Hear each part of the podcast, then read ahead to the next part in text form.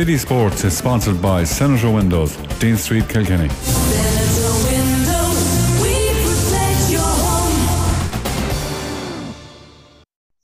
Beginning with soccer, and Harry Kane has been included in Tottenham's 25 man squad for their Europa Conference League playoff on Thursday. That's despite continuing to push for a move to Manchester City. The England captain rejoined the Tottenham players on Friday after returning late from holiday and undergoing a period of self isolation.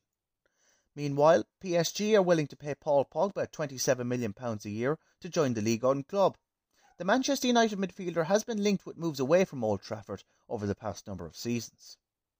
In Gaelic games, in the Kilkenny Honda Centre Minor B Hurling League last night, Erin's Own had a 310 to 210 victory over Glenmore, while in the JJ Kavanagh Sons Junior E Hurling League, Erin's Own had a 222 to 511 win over Great Ballycallan in Cannonkearns Park.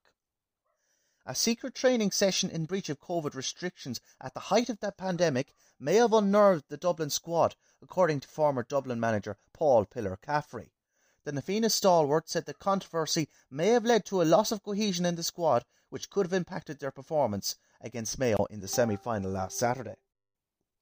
In tennis, Naomi Osaka broke down in tears in her first press conference since withdrawing from the French Open for mental health reasons the 23 year old Miss Wimbledon citing mental health and was visibly upset when speaking to the media yesterday.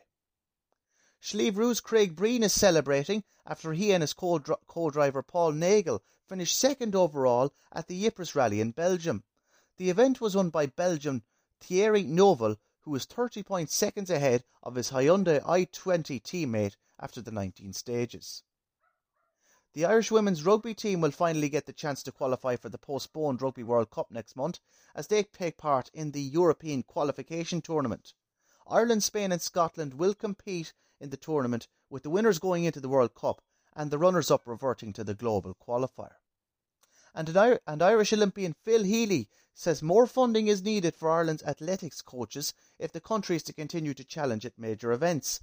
Healy became the first Irish woman to compete in three events on the track at a, at a single Olympics and believes more investment is required with much of the Irish coaching team operating on a voluntary basis.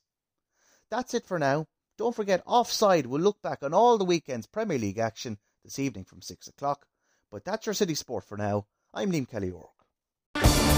City Sport on Community Radio Kilkenny City is sponsored by Senator Windows Kilkenny 056 treble seven double zero two four.